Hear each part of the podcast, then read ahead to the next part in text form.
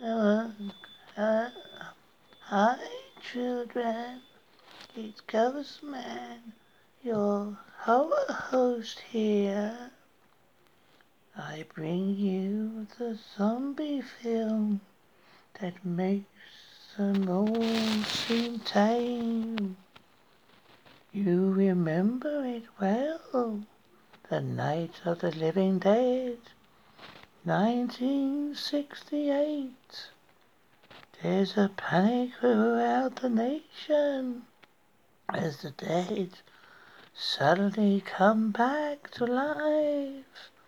The film follows a group of characters who barricade themselves in an old farmhouse in an attempt to remain safe from these bloodthirsty flesh-eating monsters. Director George A. Romero, made in 1968 in America, USA. Runtime 1 hour 36 minutes. The dead, they don't stay dead very long.